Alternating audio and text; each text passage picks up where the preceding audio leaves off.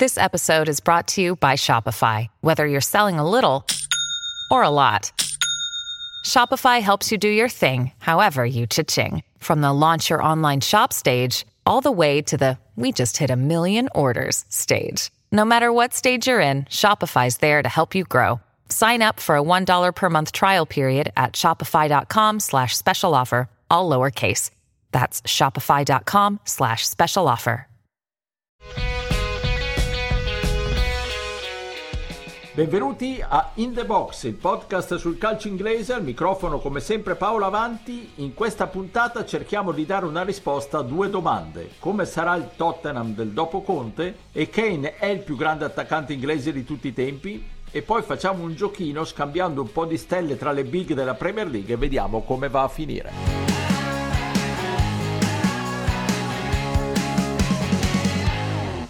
So then uh, about Antonio, we know how was difficult the this season for him personally. About uh, Jean-Pierre died and and Vialli and Mihailovic and his surgery. The club support him a lot about it, and uh, we are every everyone close each other. But then we arrive in this mutual agreement, and I think uh, the decision made that we made was was uh, a right decision to everyone. Con Antonio abbiamo preso la decisione migliore per tutti, l'avete sentito, aveva dichiarato così Fabio Paratici per spiegare l'esonero del tecnico italiano. Poi, pochi giorni dopo, è arrivata anche la decisione della FIFA, l'inibizione inflitta al dirigente ex Juventus dovrà essere scontata anche al Tottenham e la stagione degli Spurs, ma anche la costruzione di una squadra competitiva per l'anno prossimo, si complica ancora di più. Ne parliamo con i miei abituali compagni di viaggio, Stefano Cantalupi. Ciao Stefano. Ciao, bentrovati a tutti. E da Londra, Pierluigi Giganti. Ciao Pierluigi. Ciao ciao. Sentiamo prima il punto del nostro corrispondente da Londra, Davide Chinellato. Il Tottenham riparte dopo l'esonero di Antonio Conte in un momento cruciale della sua storia perché combatte sia per il suo presente che anche per il suo futuro. A Christian Sellini un eterno secondo, bravissimo in questo ruolo, ma praticamente senza esperienza nel ruolo di capo allenatore è affidato il compito di traghettare una squadra a pezzi, piena di infortunati, con Emerson Royal e Ben Davis che si sono aggiunti a un'infermeria già piena, dovrà traghettare la squadra nelle ultime 10 partite con il compito di inseguire un piazzamento in Champions League così fondamentale per tanti motivi, compreso quello di rimanere tra le Big Six della Premier League e di convincere Harry Kane, il miglior giocatore nella storia del Tottenham, che però non ha mai vinto niente a livello di trofei, a firmare il prolungamento di un contratto in scadenza nel 2024. A questa missione sul campo si aggiunge uh, la battaglia societaria, quella di una società messa sotto pressione dalle parole di Conte nell'ormai eh, celeberrima conferenza stampa di Southampton, suo ultimo atto da tecnico del Tottenham. Conte in quell'occasione ha denunciato ha denunciato non solo l'egoismo dei giocatori, ma anche la mentalità di una squadra che con l'attuale proprietà non ha praticamente vinto nulla in vent'anni se non una coppa di lega. E questa mentalità, sostiene la critica, ma è piuttosto evidente, il vero problema del Tottenham, perché una squadra che in pochi anni riesce letteralmente a mangiarsi a colazione due allenatori storicamente vincenti come José Mourinho e Antonio Conte, ha dei problemi che vanno uh, ben oltre il nome uh, di chi li allena o il livello dei campioni che è in campo. Uh, la squalifica di Fabio Paratici non fa che aumentare questi problemi societari perché Paratici aveva contribuito in modo uh, determinante assieme ad Antonio Conte a dare al Tottenham la struttura su cui ha costruito il quarto posto uh, della scorsa stagione e eh, comunque i miglioramenti ottenuti in questa nonostante le delusioni. E allora i prossimi mesi saranno importantissimi per gli Spurs, molto più di come finirà in campionato, molto più del nome eh, di chi sarà poi l'allenatore nella prossima stagione, ruolo per cui piace tantissimo Nagelsmann, ma ruolo per cui si fanno i nomi anche di Pocettino, Luis Enrique e persino di De Zerbi. Nei prossimi due mesi il Tottenham si gioca al suo presente, ma anche una fetta fondamentale del suo futuro. Stefano, non benissimo nel mondo Spurs, eh?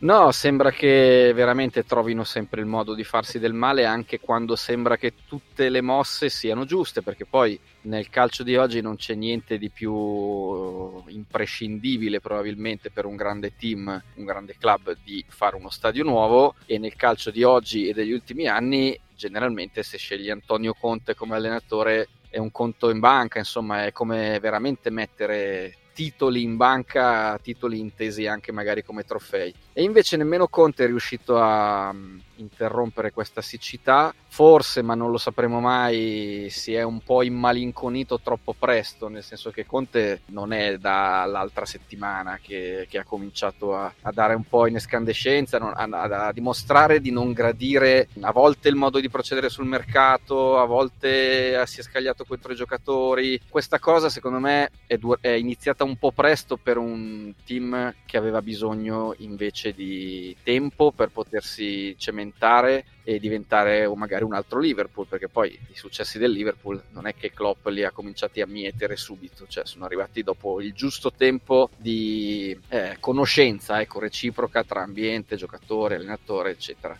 Ora, dicevi nella domanda iniziale che Tottenham sarà quello del dopo Conte, già è abbastanza singolare che eh, sia il suo assistente che che continua, ecco, almeno da qui a fine stagione. Poi è chiaro che bisogna fare i ragionamenti già impostati verso la prossima, visto che questa ha veramente poco da dire ormai per gli Spurs. Eh, difficile da dire, io continuo a pensare che questa squadra sia debolissima in difesa e che quindi se c'è da muoversi sul mercato, gli innesti, poi facciamo anche il giochino di cui parlavi nell'introduzione Paolo, eh, gli innesti secondo me vanno, vanno messi eh, non solo con i centrali, tra l'altro a me non, non entusiasmano neanche i terzini del Tottenham se devo dirla tutta, e forse quello meno peggio è il portiere Ioris che eh, però non è più un ragazzino quindi anche lui ha bisogno di un minimo di, di, di successione ecco, da qui ai prossimi anni. Chiudo dicendo che eh, probabilmente ci sono alcuni giocatori che eh, potranno magari beneficiare del fatto che Conte non è più allenatore perché magari non hanno trovato perfetta sintonia, alcuni erano finiti un po' nel cassetto, ci saranno alcuni e soprattutto uno secondo me che invece non saranno particolarmente contenti perché l'unica forse nota davvero lieta della stagione del Tottenham era Bentancur secondo me prima di, di, farsi male ed è un infortunio che tra l'altro ha pesato molto anche in chiave qualificazione persa in Champions League contro il Milan. Bentancur secondo me con Conte era diventato un centrocampista totale quello che già si era visto anche alla Juventus prima di un'improvvisa apatia che è durata per eh, un anno abbondante. Senza Conte lo sarà ancora. Io continuo a pensare che sia un centrocampista molto adatto al calcio inglese perché ha tutte le caratteristiche che servono. Però ecco, è uno di quelli che secondo me potrebbe pagare un po' questo, questo nuovo corso, a, poi insomma, vediamo chi arriva, perché magari invece quello che arriva fa diventa ancora il pilastro della squadra e allora sto parlando del niente. Eh sì, certo, infatti tutto il futuro è ancora da decifrare, sicuramente nel fallimento, chiamiamolo così, di Conte ha sicuramente inciso quello che poi dice anche Paratici nel, nel suo comunicato audio ufficiale de, de, a nome del Tottenham perché è stato un anno disgraziato per Conte anche a livello personale con eh, Ventrone, Vialli, i suoi problemi fisici, insomma non, non, deve essere stato facile in assoluto gestire questo anno per il tecnico italiano, ma noi continuiamo a guardare il futuro, Pierluigi, su cui peserà, anche se ancora quanto non, non è facile da, da, da decifrare, peserà anche la squalifica inflitta a Paratici. Senza dubbio, intanto c'è un eh, futuro prossimo e un futuro futuro, perché il futuro prossimo è comunque importante, nel senso che il Tottenham si gioca il quarto posto e sappiamo che non è una cosa da poco sia a livello finanziario sia a livello di prestigio per poter poi richiamare un certo insieme di giocatori. E se lo gioca con una situazione che è complicata perché comunque Stellini, lo accennava prima Stefano, è sicuramente mm, una scommessa, no? infatti io sono rimasto piuttosto stupito dal, da questo duo Stellini-Mason perché mi sarei aspettato che l'assistente di Conte venisse allontanato anche lui. Invece forse è stato premiato perché durante il periodo di dirigenza di Conte in particolare ha dimostrato comunque di essere in grado di tenere in mano il gruppo e verrà aiutato da Ryan Mason che è un, una sicurezza a casa Tottenham, lui era già subentrato quando ci fu l'esonero di eh, Mourinho, perse la Coppa di Lega contro il, um, il Manchester City, è comunque un uomo fidato di Livi.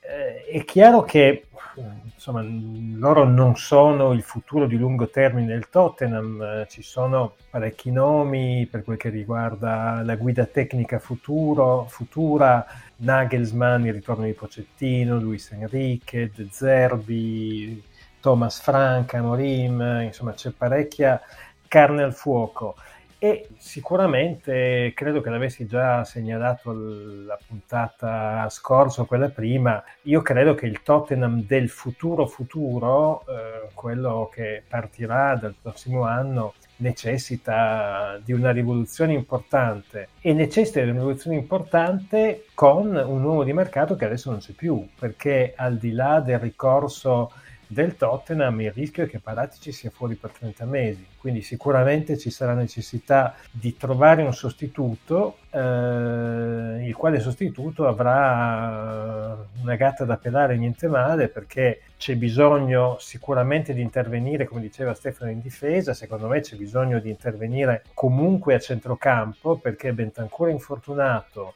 Eubieri è un giocatore su cui puoi puntare ma eh, dopo di ciò bisognerà vedere se Bissouma si riprende, ma la sua annata tra infortuni e forma scadente non è stata comunque buona. E poi c'è il grande interrogativo di Harry Kane. Eh, io francamente non vedo come Harry Kane possa essere convinto che al Tottenham riuscirà ad aggiudicarsi quei trofei che finora in carriera ha, su cui non ha mai messo le mani. Io penso che sia il momento perfetto per Kane per cambiare aria, quindi credo che ci sarà necessità di avere anche dei ritocchi in attacco. E, e poi però i ritocchi in, dappertutto, come lo dicevo prima, dipendono anche dal fatto se si sarà in Champions o no, perché quello può determinare quali giocatori potranno arrivare al Tottenham Hotspur Stadium.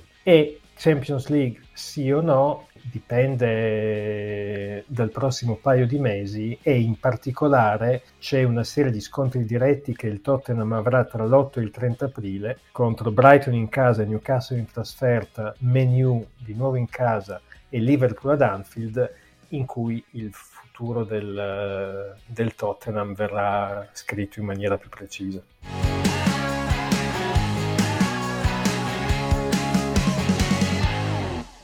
There we go. That's looking very nice. There we have it. That is the record breaker. 54% of all proceeds are going to the Harry Kane Foundation. Yeah. Tell us a little bit more about that. My foundation focuses on mental health, especially young boys and girls. So just an amazing thing, and hopefully we uh, we sell plenty of burgers.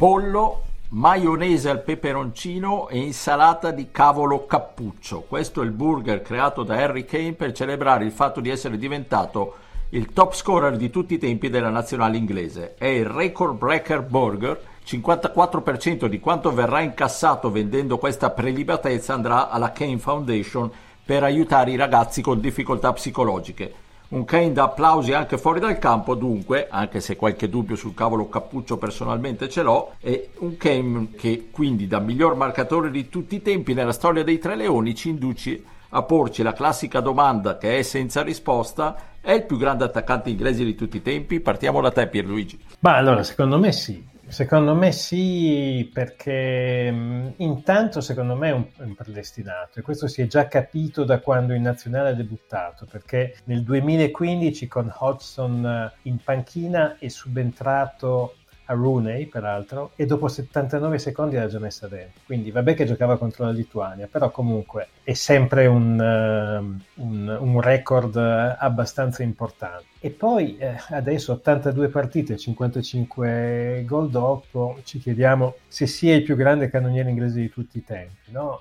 Io penso che almeno negli ultimi 40 anni, penso che i numeri di uh, Kane lo facciano preferire a Rooney. Pensate che Kane per battere il record che era di Rooney uh, l'ha fatto con 39 partite in meno, il che mi sembra notevole. e secondo me si fa preferire anche, a, anche, sicuramente a Owen, ma tutto sommato direi anche a Lineker e probabilmente anche a Alan Shearer. È chiaro che lo penalizza il fatto di non aver vinto mai nulla, peraltro anche gli altri non è che abbiano vinto nulla con la nazionale, poi lui non ha vinto neanche nulla con il Tottenham, quindi la cosa è ancora, è ancora peggio. A livello personale comunque, è comunque stato il miglior cannoniere dei mondiali del 2018, anche questo non un fatto da poco. Per quel che riguarda poi il passato, eh, quindi anche al di là di questi 40 anni di cui parlavo, Kane è il terzo miglior marcatore considerando la percentuale di gol segnati rispetto al numero di match disputati. Meglio di, in nazionale, meglio di lui hanno fatto soltanto Vivian Woodward, che giocò all'inizio del secolo scorso e che nonostante la mia età veneranda non ricordo. Nemmeno io. Bene. E l'altro è Jimmy Greaves. Ora, da quello che ho letto, perché non l'ho mai visto giocare, eh, Greaves forse potrebbe essere al livello di Kane, però il fatto che la gran parte dei gol che Greaves ha fatto siano arrivati in partite amichevoli continua a farmi preferire Kane, non dimenticando l'altro aspetto, e cioè che Kane non è solo un bomber, è anche un giocatore che comunque sa giocare, è uno che sa dare assist, eh, che sa venire a prendere palla a centrocampo, per cui è sì un bomber, ma è anche un giocatore uh, a tutto tondo. Chiudo con un'ultima considerazione, quindi mi sembra netto il mio parere su di lui. La mia considerazione barra preoccupazione è il futuro, perché Kane uh, ci si augura che in nazionale inglese uh, altri 3 o 4 anni li possa fare, però dopo di lui sono un pochino preoccupato perché Rashford io consi- continuo a considerarlo più un attaccante di fascia, anche se può giocare come centrale, però al di là di lui l'unico eh, che mi viene in mente è Ivan Toni, che però ha già 27 anni e è appena esordito in nazionale. Dopo Ivan Toni, gli unici due giocatori che mi sembra di poter individuare che potrebbero provare a rimpiazzare Kane sono uh, Florin Balogun, giocatore scuola Arsenal che adesso gioca allo Stade Reims e ha messo a segno in Ligue 1 17 gol quest'anno, e poi Cameron Archer che è un attaccante del Villa, gioca nell'Under 21 dell'Inghilterra, attualmente è in prestito al Boro in eh, Championship e sta facendo veramente bene. Però insomma stiamo parlando di un'altra caratura rispetto a Harry Kane. Eh sì, assolutamente. Stefano, il, le perplessità mie, le uniche forse su Kane, oltre al cavolo cappuccio, eh, sono legate al forse un giocatore che, non, che, preferisce stare nella comfort zone. Paul l'ha fatto intendere anche Conte quando ha detto qui al Tottenham giocatori che non, non, riescono a fare il salto di qualità. Lui non ha parlato espressamente di Kane e tra l'altro l'ammirazione di Conte per Kane è sconfinata, ma non vorrei che dietro la scelta di aver passato la sua carriera al Tottenham ci fosse anche un po' un non volersi mettere in gioco e non voler rischiare di andare in piazze eh, più competitive questo onestamente mi, mi, sembra l'unico neo che posso intravedere a Kane giocatore, ripeto, a parte il cavolo cappuccio, però eh, torniamo al discorso generale nostro, eh, è il più forte di tutti i tempi? Allora, prima rispondo a quello che hai appena detto su, sul fatto che è rimasto sempre nella stessa squadra. Lui, a differenza di Totti, tanto per dirne uno, del, del nostro calcio italiano, ecco che forse più di tutti è l'emblema del giocatore che resta sempre nella stessa squadra, pur non me ne vogliano i tifosi romanisti con poche chance di vincere davvero dei trofei, perché poi c'è stato quel campionato, per fortuna c'è stato anche quel mondiale che l'Italia si è, si è vinta in, Germania, però insomma Totti ha fatto proprio una scelta diciamo di cuore legata alla passione per quei colori. Kane sicuramente è un amante del Tottenham, ma c'è stato un momento in cui sembrava veramente vicino ad andare via. Io credo che più che altro si sia fatto convincere dal progetto, un po' come si dice adesso, ed era un po' anche la nostra eh, analisi insomma di pochi minuti fa, cioè quella di, di, Pierluigi che diceva potrà essere convinto adesso dal progetto Tottenham perché eh, qualche tempo fa, poco tempo fa, quando c'è stato per lui il bivio, eh, le prospettive effettivamente erano abbastanza rose, anche, c'era anche Son in una forma sovrumana, sembravano veramente la coppia d'oro destinata a fare 25 gol e 25 assist a testa per, per 4-5 anni insieme, crescevano gli altri e, e, secondo me ha perso un attimo il treno, lo può prendere per andare via intendo, lo può prendere adesso perché sempre per tornare alle parole di Pierluigi non c'è momento migliore e non c'è momento in cui sarebbe più giustificato per andare via di, di questo qui, però insomma non lo vedo come un non volersi mettere in gioco, sinceramente. Forse ha provato fino all'ultimo a vincere con questa maglia, che è la maglia che lui ha amato di più, ovviamente, e quindi quello è stato il ragionamento. È il più forte inglese centravanti, bah, eh, io non sono invece così convinto come Pierluigi, che come al solito si è portato una valigia di numeri e di record per cercare di, di, di ingannarmi, ma io non mi farò ingannare no scherzo in realtà avrebbe assolutamente le, le carte per esserlo però eh, non lo so io poi su certe cose il rigore lo deve segnare cioè il rigore, quel rigore con la Francia lo deve segnare perché poi alla fine io capisco tu è un giocatore secondo me è il più forte tecnicamente nel senso che è due giocatori in uno è un giocatore meraviglioso che va parlo come Marianella ormai eh, ma, ma condivido con Marianella probabilmente questo questo giudizio perché fa, fa 100.000 cose, l'abbiamo già detto, insomma, raccorda la squadra, gioca per gli altri, ha anche una certa leadership, non è un giocatore che sparisce al momento decisivo, quindi le, le... secondo me tecnicamente è il più forte. Se però devo pensare che sia il più forte di tutti i centravanti inglesi, uno che non ha vinto niente neanche col club mi viene complicato. E allora vado più a pensare a giocatori come Rooney che secondo me ha anche ha avuto il problema Rooney di un eccesso di generosità nella seconda parte della sua carriera perché è diventato un giocatore che, che cioè io me lo ricordo a centrocampo Rooney adesso va bene che Kane torna a centrocampo ma il Rooney di inizio carriera tornava in difesa sui contropiedi degli altri. Il Rooney di, di, fine carriera ha giocato 100 posizioni per cercare di, di, di, risolvere i problemi delle squadre in cui giocava. I gol, è vero, ne ha fatto qualcuno di meno in percentuale rispetto a Kane. Eh, mi viene più difficile fare un accostamento con l'altro, che era l'altro mio finalista, che era Shearer, che secondo me è l'attaccante inglese con la L, l'apostrofo e la A maiuscoli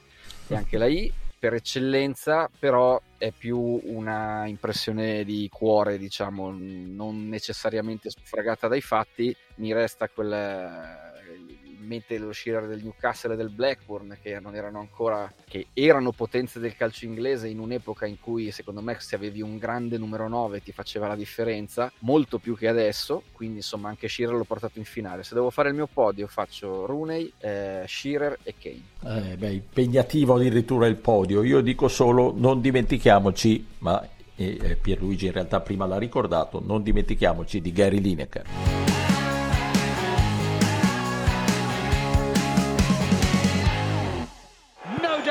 about it. And no doubt about it going into the goal either. Erling Haaland. Goal number 34. Aguero never got 34 in a season. That might be the goal that puts City two points off Arsenal. Facciamo un giochino. Facciamo finta che una big della Premier possa rubare un giocatore a un'altra big e vediamo cosa ne potrebbe venire fuori. Diciamo, facciamo finta che le big possano colmare ognuno la sua lacuna. Stefano, da chi partiamo? Allora, il responsabile di questo gioco eh, mi autodenuncio eh, a coinvolgere due sventurati miei compagni di podcast. Sono stato io. Che tra l'altro io odio queste cose, se proprio poi dobbiamo Bene. dire. Però mi, non lo so, questo mi ha preso, si vede in una giornata in cui mi incuriosiva, perché poi alla fine una delle domande che spesso ci si fa è se basta e quanto basta un giocatore per cambiare una squadra si tende tutti noi professoroni a dire che no, non basta un giocatore, ma ci mancherebbe, ma la chimica, bla bla bla. Poi arriva Casemiro al Manchester United e pur con qualche espulsione che non aveva mai avuto in carriera ti fa vedere che cosa significa essere un giocatore che ti cambia una squadra. Tutto questo per cercare penosamente di giustificare il mio giochino e allora io li ho pensati così, i giocatori che, che le big potrebbero pescare dalle rivali e avrei fatto andare Holland al Chelsea, così lo rubo a Pierluigi che tanto so che voleva fare la stessa cosa. Perché, vabbè, è chiaro che manca un, un, attaccante centrale. Se vuoi posso mettere, visto che avevo messo Kane al Manchester United, eh, posso fare il contrario, mandare Holland eh, da, da, noi Red Devils, eh, che, che, non è male, ecco, e dare Kane al Chelsea. Al Tottenham, un po' a sorpresa, avevo preso Chilwell perché secondo me c'è un problema anche evidente su, sul lato sinistro. Io non sono convinto per niente da quello che ho visto dai, dai, da tutti i terzini degli Spurs eh, recenti e meno recenti di questa stagione. E Chilwell secondo me è un grandissimo giocatore. Vero che non fa solo il terzino sinistro però insomma io lo, l'avrei messo lì. Poi sapete tutti quanto io ami Ederson e allora per il City un bel portiere Alisson che non ho passione particolare in realtà per nessuno dei portieri delle big se devo essere sincero. Abbiamo già fatto questo discorso una volta parlando di Keylor Navas e, e del suo confronto con i, gli interpreti del ruolo che giocano nelle big. Secondo me, delle big il più bravo, al di là di qualche edersonata di piede recente, direi Allison, che, che, è uno che ti fa vincere anche dei trofei da solo certe volte, cioè con dei miracoli. E poi chi mi manca? Uh, all'Arsenal manderei per, con tuo grande piacere Paolo Van Dyke Ecco. E, e, se possibile il Van Dyke di due anni fa, insomma quello di prima dell'operazione, però in realtà non è invece un discorso molto tecnico che faccio, perché in realtà i centrali del, dell'Arsenal non mi dispiacciono per niente, però secondo me l'Arsenal è arrivato all'ultimo chilometro e all'ultimo chilometro secondo me ti serve anche qualcuno di personalità debordante, non che non ce l'abbia gente tipo Ciacca per dire, ma poi rischi di giocare in 10 il resto della partita. Invece Van Dyke è secondo me il giocatore anche riconosciuto per status dagli arbitri che può andare lì, intimidire un po', dare quella mezza spallata, insomma tutte quelle cose che magari piacciono poco ai fighetti del calcio, ma che a me invece continuano a piacere. Non so se sto dimenticando qualcuno. Ah, Devi sì, rafforzare il Liverpool. Devo rafforzare il Liverpool e allora ti do il nostro peggior giocatore. no, il, eh, ti do il nostro miglior giocatore, il nostro inteso come United. Eh, secondo me anche il Liverpool un bel Casemiro gli farebbe, gli farebbe, lo farebbe svoltare perché il centrocampo del Liverpool è sempre stato eh, adeguato, eh, però stanno passando gli anni e secondo me comunque avere un, una bestia buono così a centrocampo come lui ti, ti cambia completamente la vita. Eh, io 4 su 6 di quelli che hai indicato li avrei indicati anch'io. E allora dai Pierluigi, adesso tocca a te. Allora, io inizio dicendo che al Manchester City non mando nessuno, perché mi sembra che già così siano straripanti per cui li teniamo in, uh, in dieta. Invece uh, all'Arsenal io manderei Casemiro perché Uh, mi sembra che in mezzo al campo l'Arsenal uh, abbia comunque trovato una buona quadratura, ma secondo me c'è bisogno in generale di un uomo d'esperienza, anche perché i Gunner sono una delle formazioni più giovani di tutta la Premier e chi meglio di Casemiro può interpretare questo ruolo. Mi dispiace ripetermi per quel che concerne il menu, ma direi Harry Kane e il motivo è abbastanza semplice, nel senso che in Manchester United lo si diceva prima, eh, Rashford può giocare in quel ruolo, però secondo me un centravanti di livello che non sia eh, Vehorst, che chiaramente non è un giocatore che può ambire a stare in una delle big, ci vuole e io credo che Kane possa far fare un ulteriore salto di qualità ai, ai Red Devils.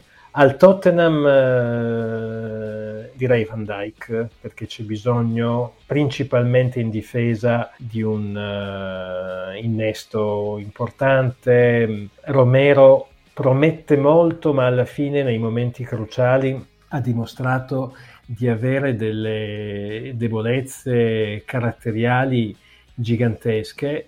Davis uh, è un onesto lavoratore e Dyer, um, secondo me, anche lui è un buon giocatore, ma non è un giocatore che possa comandare la difesa come invece sarebbe Van Dyke. Ai Reds, quindi al Liverpool, mando Bernardo Silva perché secondo me lo so che il, ehm, il, tentativo di Fiago non è riuscito particolarmente bene, ma anche per i motivi di infortuni del, del giocatore che è troppo fragile. Bernardo Silva, secondo me, è invece un elemento che è molto tecnico, che nonostante il suo fisico sa comunque prestare tanto ed è uno che inventa, serve cioccolatini a destra e a sinistra e secondo me ehm, non è valutato a sufficienza nel City dove addirittura a volte deve far panchina. E poi l'ultimo, il Chelsea, qua vado veramente a occhi chiusi perché metto Holland,